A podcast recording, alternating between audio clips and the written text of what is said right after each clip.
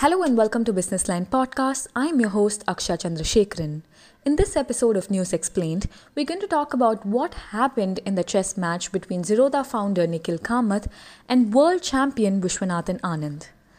A game between Zerodha founder Nikhil Kamath and five-time world chess champion Vishwanathan Anand, meant to be a fundraiser for COVID-19, ended badly with Kamath being accused of cheating.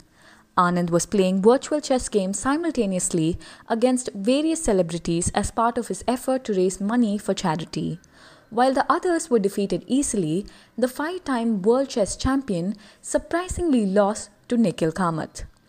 Many were surprised because even Magnus Carlsen hasn't beaten Anand in this way. At the event, Kamath, who has played chess as a teenager, he claimed, started with a rarely used opening to lose a pawn. But after the early setback, much to everyone's surprise, he pushed Anand to the limit in a 30 minute rapid game. Anand graciously resigned instead of waiting for Kamath, who played with black pieces and had just seconds left to run out of time. Soon after, Chess.com, the online platform which was hosting the game, banned Kamath's account citing violation of fair play rules.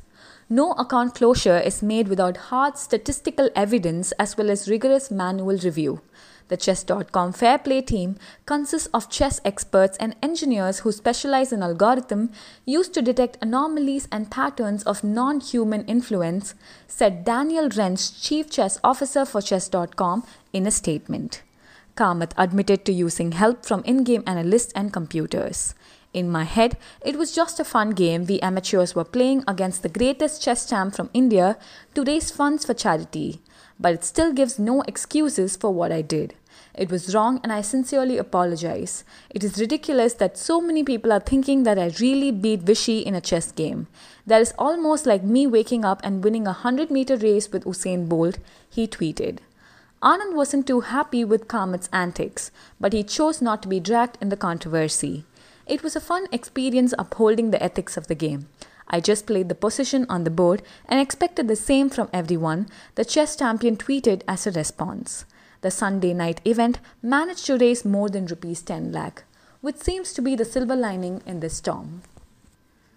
Thank you for tuning in. If you like what you heard, share the link. Check out our website, thehindubusinessline.com and watch our videos on youtube.com slash thehindubusinessline. That is youtube.com slash thehindubusinessline. My name is Aksha Chandrasekharan and you'll hear more from me next time.